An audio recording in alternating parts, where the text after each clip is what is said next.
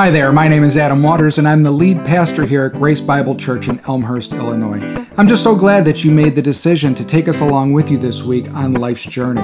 Here at Grace Bible Church, we are a family of faith who seeks forgiveness, healing, and hope in Jesus Christ. Now, we might all come from different backgrounds, but each of us recognize that the tremendous needs in our lives point us to one place to God for His answers, His provision, and mostly for His grace. I hope the following program gives you a new perspective on who God is, who you are, and how you too might find forgiveness, healing, and hope in our Lord Jesus. Thanks for listening.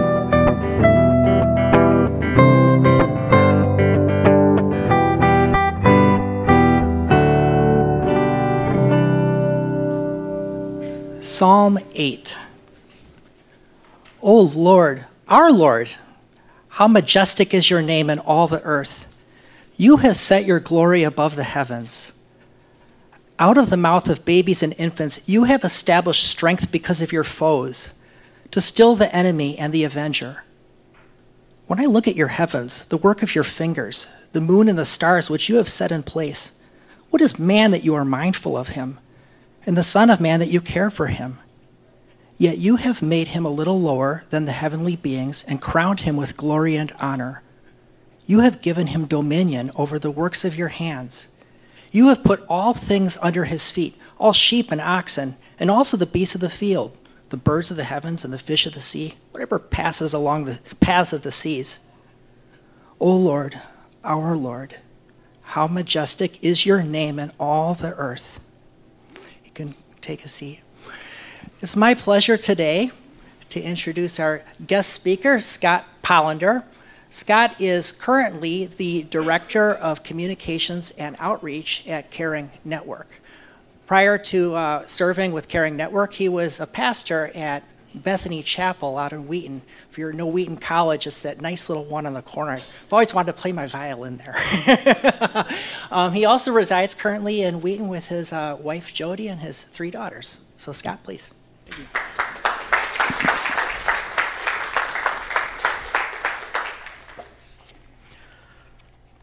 Good morning. Uh, thank you so much for the invitation. Thank you, Aaron, for the introduction. And so, as Aaron mentioned, I work for Caring Network, which you have been a wonderful partner with and friend of. And so, I have gotten to know some of you and have friends here as well. So, it's really wonderful to be with you this morning and open God's Word.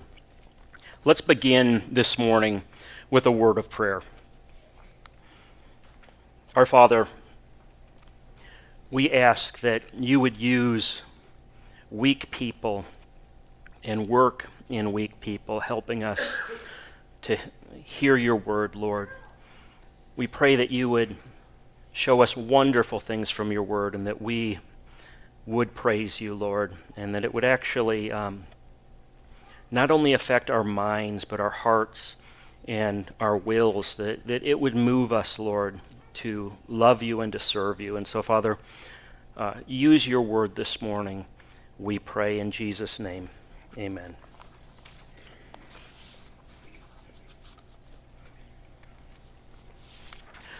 So, this psalm I read earlier this week uh, uh, in a devotional by a man named D.A. Carson. He said that this psalm, Psalm 8, is a priceless jewel.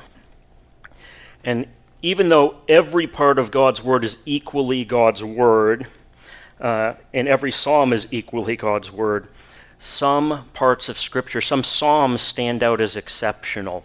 Probably some come to mind, right? Psalm 23. Uh, I think Psalm 1 and 2 Psalm 22. There's a number that just stand out to us, right? I think Psalm 8 is like that. It stands out. And that's probably why, if you've been a Christian for a while, uh, these words are probably familiar to you. They, they ring a bell. Uh, and even though it's, it's just nine verses, it is striking. And so I'm guessing as you drove to church this morning, you did not feel awe. Okay? But I'm hoping that as this psalm was even read, you started to feel just a little bit of awe, a little bit of praise. Uh, and I think that is how God wants us to react. If there's an application, He wants us to praise Him. This is how His glory fills the earth. And so let's look this morning at what is so striking about this psalm. If I was to ask you, what is this psalm about? You would probably say creation or humanity. It's about people. But we're given a very helpful clue about what Psalm 8 is really about. And if you look at verse 1, it says, O Lord, our Lord, how majestic is your name in all the earth. And this is repeated in verse 9, so that helps quite a bit. It begins and ends with this statement. And so that indicates that this is a psalm about God. It's a psalm about the glory of God. And in fact, every single verse is talking about the glory of God, except verses 7 and 8, which is talking about sheep and oxen and these sort of things. But really, that, that's about the glory of God, too, if you look at what's going on. Everything is talking about God's glory. And what is that glory? Well, from verse 1, we see that God's glory and his goodness it's shown it's disclosed in the created order in creation so o lord our lord how majestic is your name in all the earth you have set your glory above the heavens when i look at your heavens the work of your fingers the moon and the stars which you have set in place so, God, He has made His glory, if you look at the whole context, He's made His glory visible in the earth below. But here at the beginning, uh, His glory has been made visible in the sky above. And so, David, what he's saying is that all of creation displays God's glory. And if David could say that 3,000 years ago, how much more should this take our breath away? Uh, David he did not know the unfathomable extent and scope of our universe, right? I mean, looking at the night sky with the naked eye, as, David did, as we can, you only see uh, a few thousand stars at most. And so this reminds me of about 10 years ago.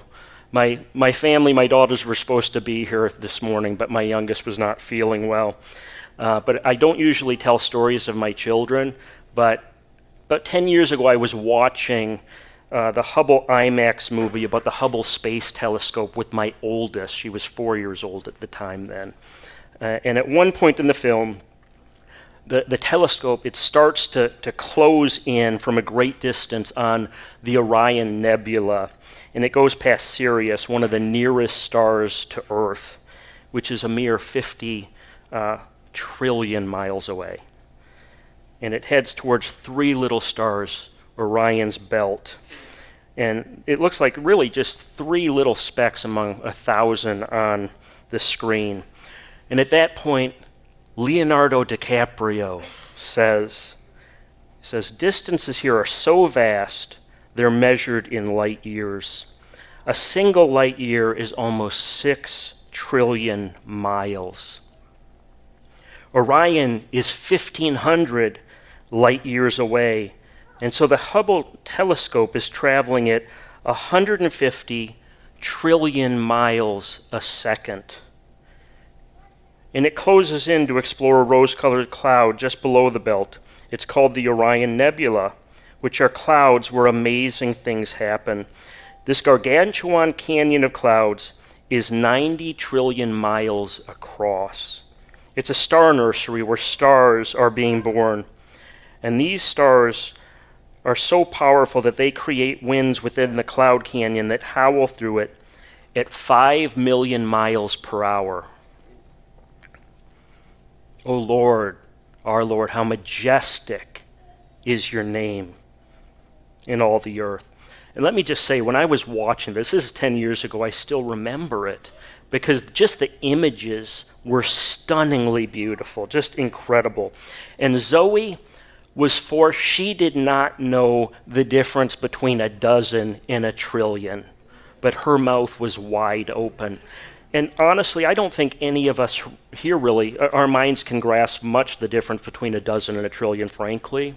But my mouth, my jaw was wide open. And so I called uh, my wife down and I just wanted her to see a bit of it. And she just watched a, few minutes of it. And her reaction was, What is.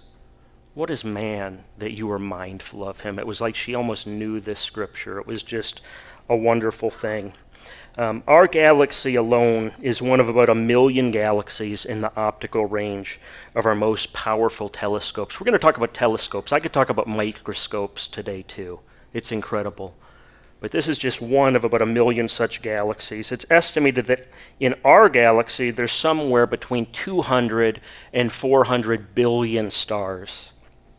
That's a lot of stars. But our neighboring galaxy, Andromeda, appears to contain a trillion or more stars. Uh, our sun, it is just a, a very modest star.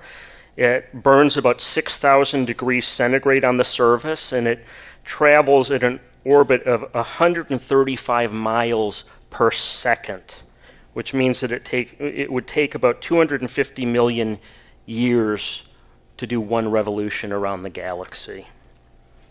I mean, our, our sun is just a modest star, and you know how many Earths fit within our sun? A million. They say a million Earths fit within our, our tiny little sun. um, oh, Lord. A recent estimate of the total number of galaxies in the universe is between 150 and 200 billion. But astronomers, this is a quote from astronomer, says, What we know barely scratches the surface of what we don't know. Think about that. Amazing. One estimate is around uh, 100 septillion stars. I don't know what septillion is, but one, one septillion stars and that the estimated radius of the universe is 46 billion light years. A light year, again, is about 5.88 trillion miles.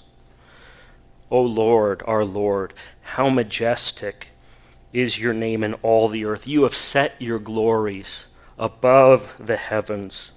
When I look at your heavens, the work of your fingers, the moon and the stars, which you have set in place, what is man that you are mindful of him, the Son of Man, that you care for him? And so I, I, told you, I think that what was the reaction watching it, even of, of my daughter, but especially my wife's reaction? What was that reaction? Praise. I think it was praise. And I think you may even be, maybe driving to church you didn't feel that. But as we read Scripture and as we're thinking about this, I think what we should feel is awe and wonder and praise. But if the heavens fill you with awe and praise, what follows is even more incredible in this psalm. Because this psalm is less impressed with the size of the universe. In, verse 3, it, calls it the work of your fingers. The work of your fingers. It doesn't even take hands or arms, it's just God's fingers. It's like He just spoke it and it's there. It's almost as if, it's amazing, but it's almost as if David is not as impressed with that as what follows. Um, and in verses 3 through 8, we see what is even more incredible is the value and dignity of man. Here, uh, I think what David says, it is so surprising, it is so counterintuitive that God's glory is seen even more in creation, not in the heavens, but in God's creation of mankind, in God's creation of men and women. And so, the answer to how God displays his glory in creation and makes his name majestic, what David is saying is it is through weak people, sinful people, human weakness. Uh, I mean, surprising, counterintuitive. When I look at your heavens, the work of your fingers, the moon and the stars which you have set in place, what is man that you are mindful of him, and the Son of Man, that you care for him.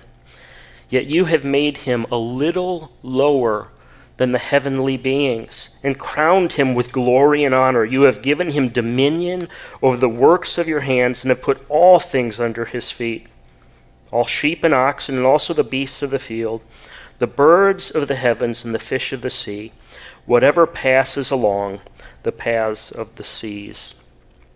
And you probably uh, that jars stirs up thoughts. I mean, David here, he is alluding to Genesis chapter 1 when God created the heavens and the earth. And Genesis 1 tells us that the pinnacle of creation is not the creation of the stars and planets.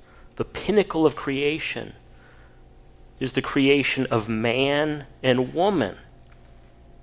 Incredible that God says that of us.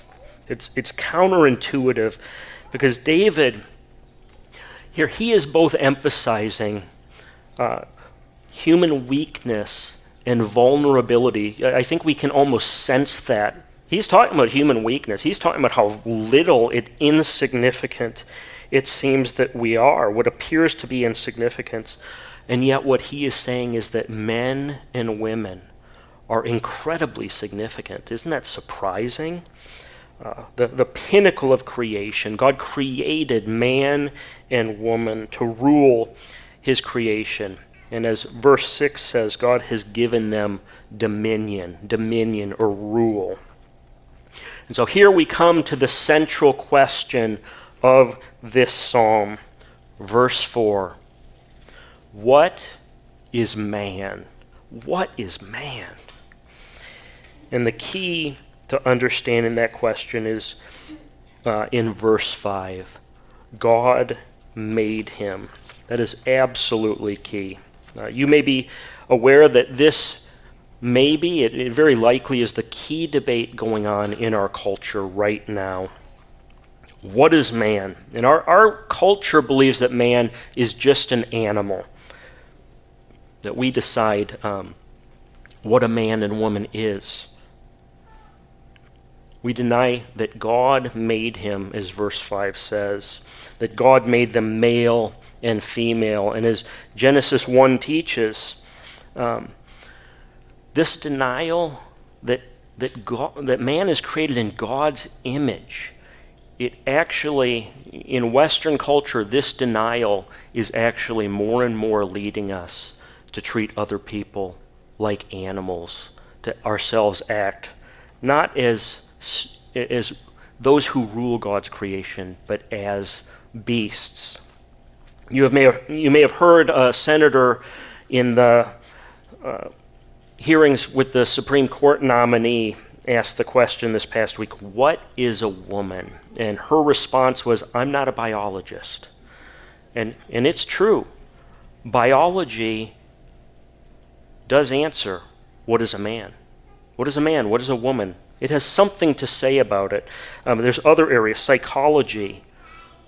Sociology has something to say about what is a man. Anthropology certainly has something to say about what is a man, but none of these can give a satisfactory answer without a Bible in hand. None can explain why humans are different than animals apart from the scriptures. And this psalm focuses on the place of human beings in this God created, this God centered universe. So, what is man? And according to verses 3 through, uh, through 3 or verses 5 through 8, it says God made him. That is what man. Man is created by God, and he is crowned with glory and honor. Genesis 1 says, So God created man in his image. In the image of God, he created them. Male and female, he created them. So man is made by God. He is crowned with glory and honor because he is not like the animals. He is like God in that he is in the image of God. And this is why mankind is also, we are called to exercise rule and dominion. Uh, in God's creation and to do it well. So, God, who in verse 1, he says, His glory is above the heavens. The heavens cannot contain God, we're told in Scripture repeatedly. The heavens cannot contain God. Uh, made man a little lower than the angels at creation. In verse 5, he crowned him with glory and honor. And David, David is astonished by this. He is in awe that God is mindful of men and women, that God has compassion for us. And that, that really, what is this showing? It's showing God, God's care for us, that God sees us, that God knows us, that this God who flung the, the stars into space can count the hairs on our head. Um, and so the dominant tone in this psalm is wonder. It is praise at, at, who God is. It is full of awe and joy. But it also does not overlook the evil in the world. I, I think Shay prayed about the evils going on in the world that we see every day, and the scriptures are not naive about this, and either is Psalm 8. We know that Genesis 3 onward in the Bible, that God reject or that, that man rejected God's rule. And so when man when, when men and women reject God's authority, um, he becomes a beast or a monster or an animal. And our rule is only done well under God's authority as we submit ourselves to God. Uh, human authority works where divine authority is recognized. And we are losing that in Western culture. We're losing that in our nation, in our community. And so, when this happens, the results are not pretty. Uh, Psalm 8 is quoted in Hebrews chapter 2. And in Hebrews 2, it, it recognizes just how far short man has fallen in the purpose and creation of dominion, of rule. And this, in Hebrews 2, it talks about this psalm as being fulfilled in Jesus. This is what it says it says, Now putting everything in subjection to him, he left nothing outside his control. At present, we do not yet see everything in subjection to him, but we see him who for a little while was made lower than the angels, namely Jesus, crowned with glory and honor because of the suffering of death, so that by the grace of God he might taste death for everyone. For it was fitting that he, for whom and by whom all things exist, in bringing many sons to glory, should make the founder of their salvation perfect through suffering. And so the, the New Testament tells us that the heavens, even the highest heavens, cannot contain God. God is infinite. And yet, God, this infinite God, became finite. How does that work? I mean, somehow the infinite is in the finite without exploding. It's, it's another just mystery. It's incredible. Uh, God became a human being. And, and Jesus becoming a man and dying for men and women is another way that this psalm in Hebrews 2 it points to humanity, men and women being valuable. Isn't that incredible? That God Himself, God did not, of all of creation, it even says the angels. God, you know, the angels are not redeemed. God did not become an angel to die for angels. The fallen angels God left. But fallen men and women, He has redeemed all of us. He became a man and died for our sin. Thank you, Lord. God showed His care and love for us in that while we were yet sinners, Christ died for us. And so it's no wonder that David, he doesn't know, he doesn't know the full picture, right, as, as the writer of the Hebrews does, but that should lead us to prayer, to praise, to wonder. And Hebrews 2 says, Why did Jesus do that? To bring many sons to glory, to make it so that we are like Christ, sons and daughters who actually follow God and serve Him and rule well, lead families, church, communities well. Um, and so I want to close this morning by looking at the one verse in here that is not like the others. There is one verse that is not like the others. You probably picked that up, but verse 2, look at verse 2. It talks about foes and enemies and crying babies. It says, Out of the mouths of babies and infants, you have established a stronghold against your enemies to silence the foe and the avenger. So, what in the world does this mean? What in the world does this have to do with any of this? And again, we know that going back to Genesis 3, man has rejected. We know in our own hearts that we reject God's rule at times as well. But man rejected God's rule, and there is enmity between the serpent's offspring and God's offspring, the woman's offspring, meaning Jesus. And we see this everywhere in the Psalms. And so um, Psalm 1 and 2 are an introduction to the Psalms, but Psalm 8 is right in the middle of a bunch of Psalms where you see everywhere two things enemies pursuing God's King David, the Messiah, and his people, and also crying, crying tears. And so um, there are enemies of God. And Psalm 2 uh, is very important to understanding what's going on in Psalm 8. It says, Why do the nations rage and the peoples plot in vain? The kings of the earth rise up, and the rulers band together against the Lord and his anointed, saying, Let us break their chains and throw off their shackles. So the rulers are plotting against God. They have rejected his authority. And what we see when that happens is they rule like monsters. They are enemies of God. They're enemies of God's people. They are enemies of, of humanity when this happens. Do I have to give examples? There are many. Um, but God is indicating in Psalm 8 that this is an important psalm because it's in the middle of all of these Psalms, which are full of crying. Look at, uh, if you have your Bible open, look at Psalm 3, a Psalm of David. He says, Oh Lord, how, verse 1, Oh Lord, how many are my foes? Many are rising against me. Many are saying of my soul, There is no salvation for him in God. Verse 4, I cried aloud to the Lord, and he answered me from his holy hill.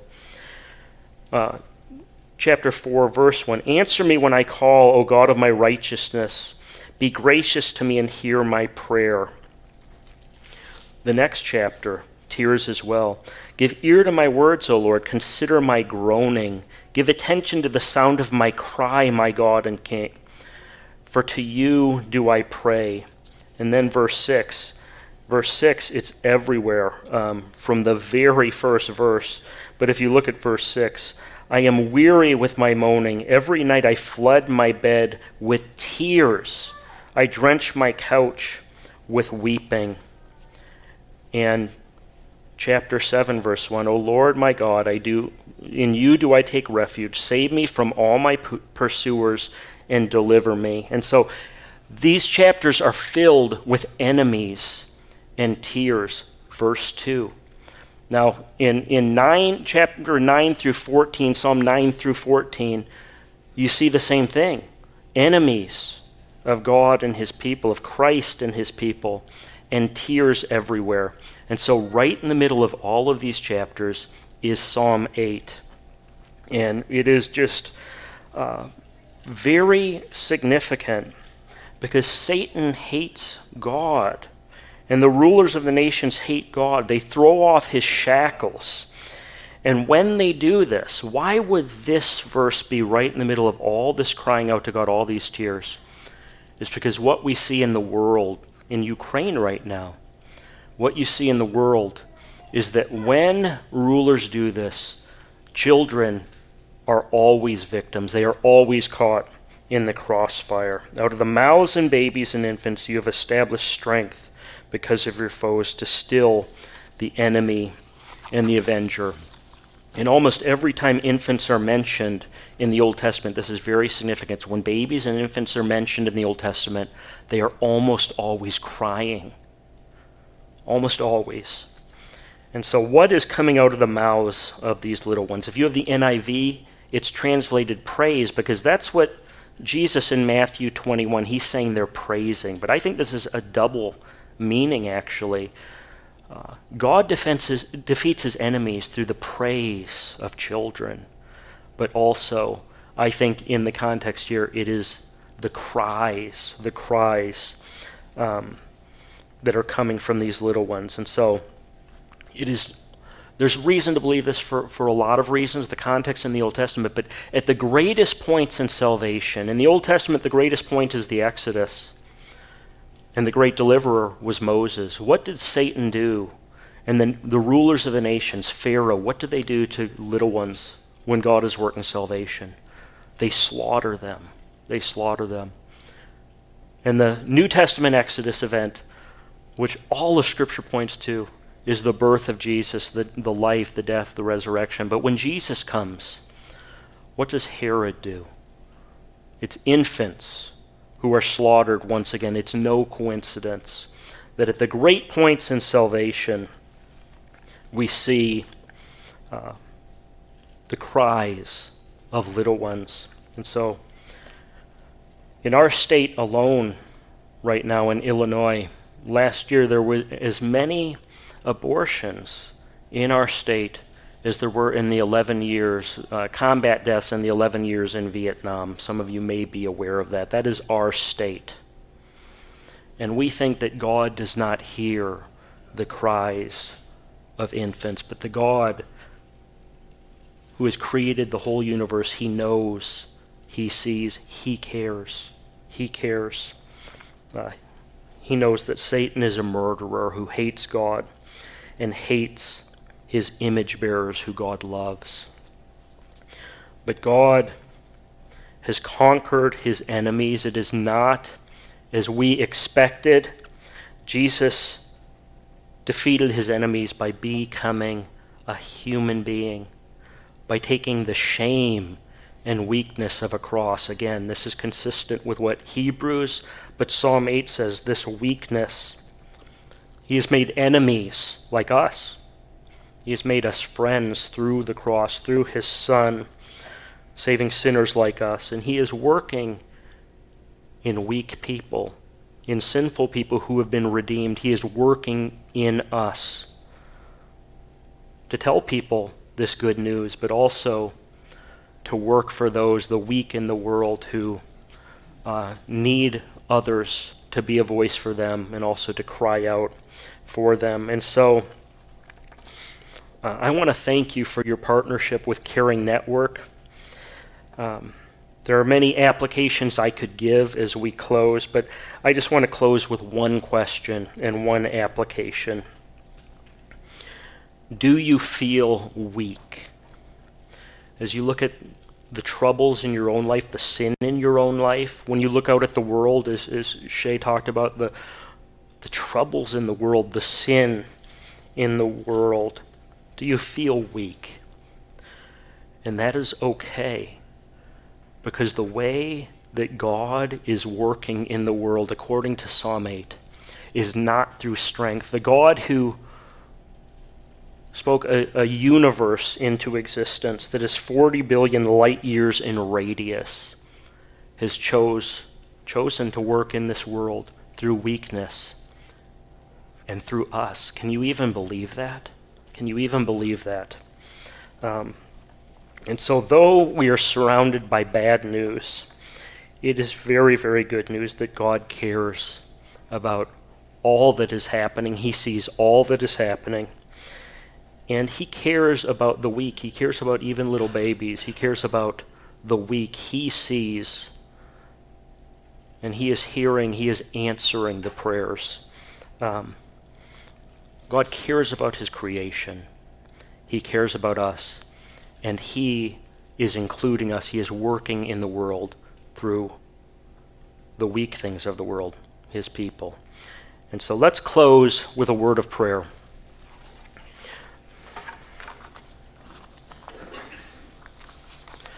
Father, our Lord, our Lord, how majestic is your name in all the earth. Father, we praise you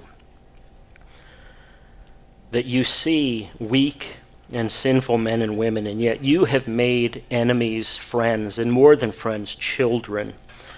Father, I pray that you would truly continue to work in us, that we would be made like the Lord Jesus, and that we would love righteousness, uh, that we would be just people, and that we would be merciful people, and not ignore the weak and those who you see and listen to. Father, please, um, I pray that you would bless Grace Bible and that you would use them to reach many people and to make a huge difference. Um, I thank you in closing just for their heart for the unborn child. I pray, Lord, that you would use them greatly, continue to use them to save many lives, and also to bring women and men into the kingdom uh, through our partnership with Caring Network. Father, we give you praise and thank you. In Jesus' name, amen. Pastor Adam here. Well, I want to thank you for tuning into Grace Bible Church, and I would love to hear what you thought of today's program or of ways that we can be praying for you and with you. So check us out on social media at GBC Elm. Also, if you would like to support our ministry, you can give securely at our website at www.gbcelm.org. Now remember, God loves you, and so do we.